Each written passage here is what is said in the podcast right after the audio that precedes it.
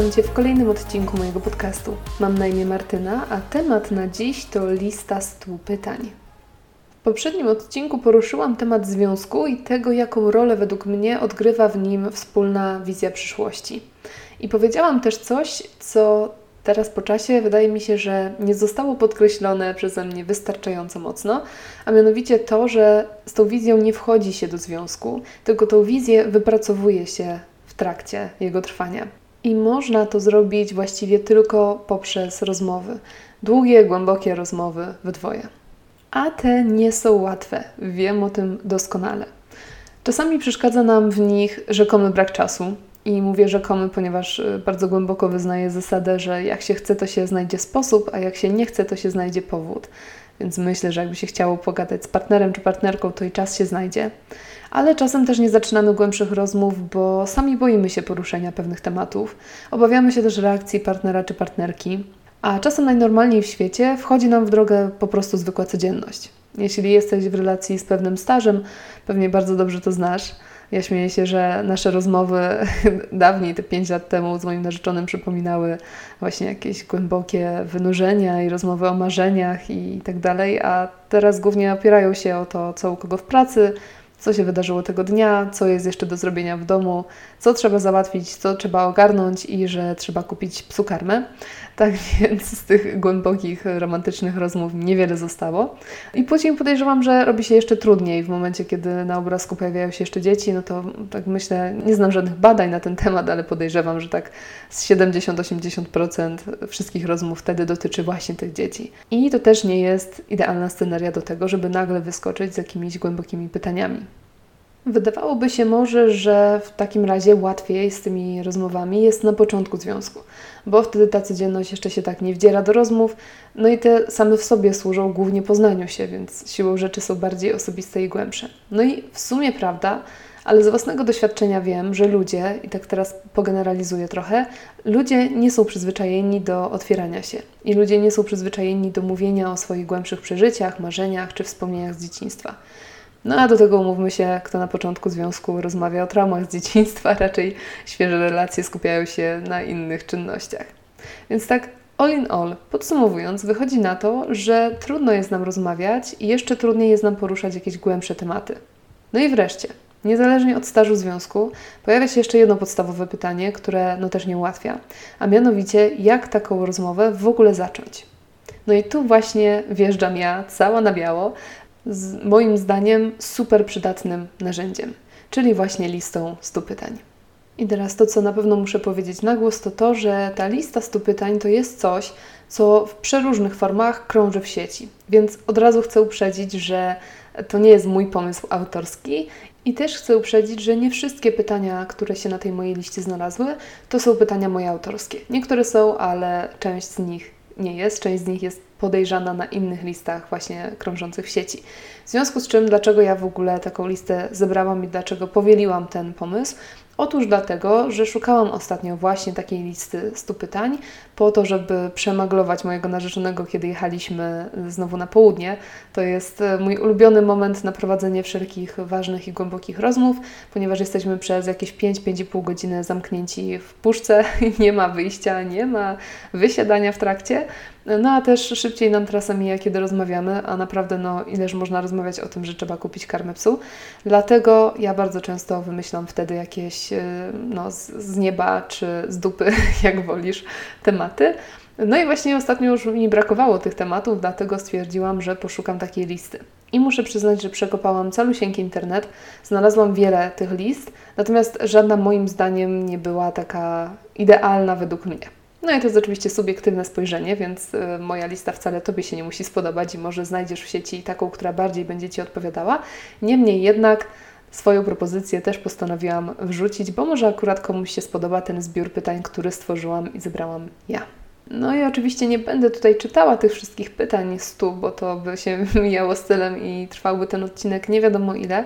Dlatego um, tą listę możesz znaleźć na mojej stronie tematnadziś.pl w opisie tego odcinka i tam te wszystkie pytania są wypisane. Można sobie je skopiować, wrzucić do jakiegoś Worda i, czy do telefonu, do notatnika i przy pierwszej okazji lepszej swojego partnera, swoją partnerkę przepytać. Natomiast e, chciałabym tutaj jeszcze w tym odcinku, w tym samym podcaście parę jeszcze takich uwag wrzucić na temat właśnie tej listy. Pierwsza sprawa to to, że pytania zawarte na mojej liście są tak przemyślane, żeby poruszyć sporo różnych wątków i dotknąć i przeszłości, i teraźniejszości, i przyszłości. Bo wprawdzie wyszłam z tematu budowania wspólnej wizji na przyszłość, niemniej no, uważam, że pytania to jest kapitalny sposób na to, żeby się lepiej poznać i nie tylko muszą służyć pytania do budowania wizji, ale też w ogóle do budowania lepszego związku i do samopoznawania się, co zawsze, jak wiesz, u mnie jest na plus. Dlatego właśnie na liście znajdziesz i pytania o przeszłość, czyli na przykład co słyszałeś od swoich rodziców najczęściej, jakie jest Twoje ulubione wspomnienie z dzieciństwa, czy, czy jest coś, czego w swoim życiu żałujesz. Są pytania o teraźniejszość, czyli na przykład czego się boisz lub co Cię motywuje i napędza. No i są pytania o przyszłość, czyli na przykład jak chciałbyś, żeby Twoje życie wyglądało za 5 lat, a jak za 15. Kolejna sprawa, na liście znajdują się pytania i dość płytkie, i bardzo, bardzo głębokie. Ja wiem, że tutaj od początku mówię o tych głębokich rozmowach i o tym, że ważne jest to, żebyśmy właśnie te głębsze tematy poruszali. Natomiast uważam, że czasami warto też zadać takie pytanie z pozoru płytkie lub śmieszne lub, nie wiem, humorystyczne, bo ono też bardzo często daje nam jakiś wgląd w drugą osobę czy w nas samych. I też możemy się dowiedzieć czegoś ciekawego o naszym partnerze i też możemy poczuć się bliżej siebie.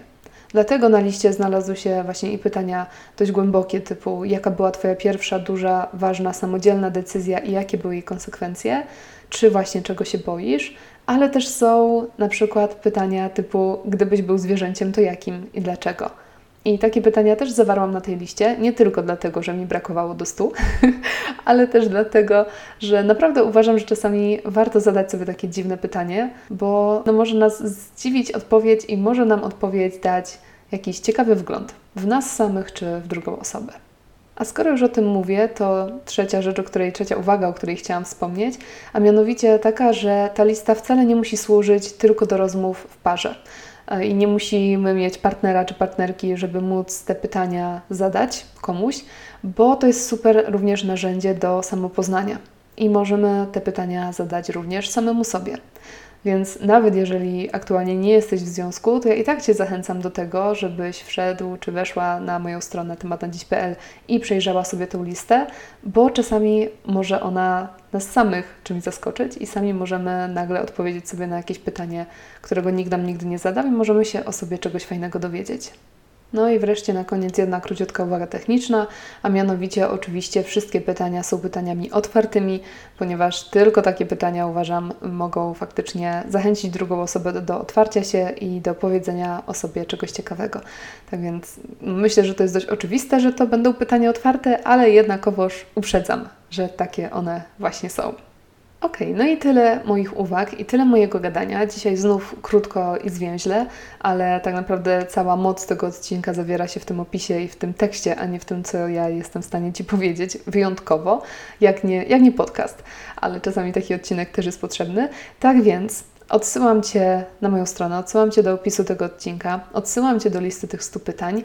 Zachęcam Cię gorąco do tego, żeby na początek może samemu sobie odpowiedzieć na te pytania i trochę poznać samego siebie lepiej, a następnie zachęcam Cię do tego, żeby te pytania zadać Twojej bliskiej osobie, partnerowi, partnerce, ale też może rodzicowi, może przyjaciółce, komuś e, Tobie bliskiemu, bo uważam, że te pytania w wielu wypadkach też mogą pomóc w innych relacjach, a nie tylko w tych relacjach romantycznych.